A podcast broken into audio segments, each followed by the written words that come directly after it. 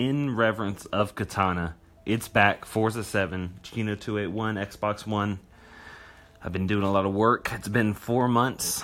Dug through the meat of it so you guys didn't have to trudge through what I had to.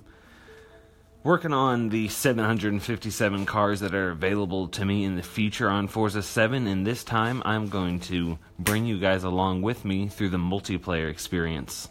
We're gonna do some really crazy shit.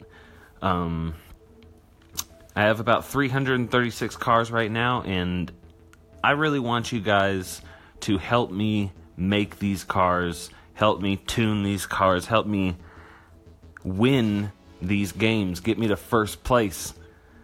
And uh, maybe you guys can have a little fun with me. Um, probably going to start around Monday. Anyways, guys, this is a little update. Thank you guys for listening in reference of Katana by Dustin Edmond.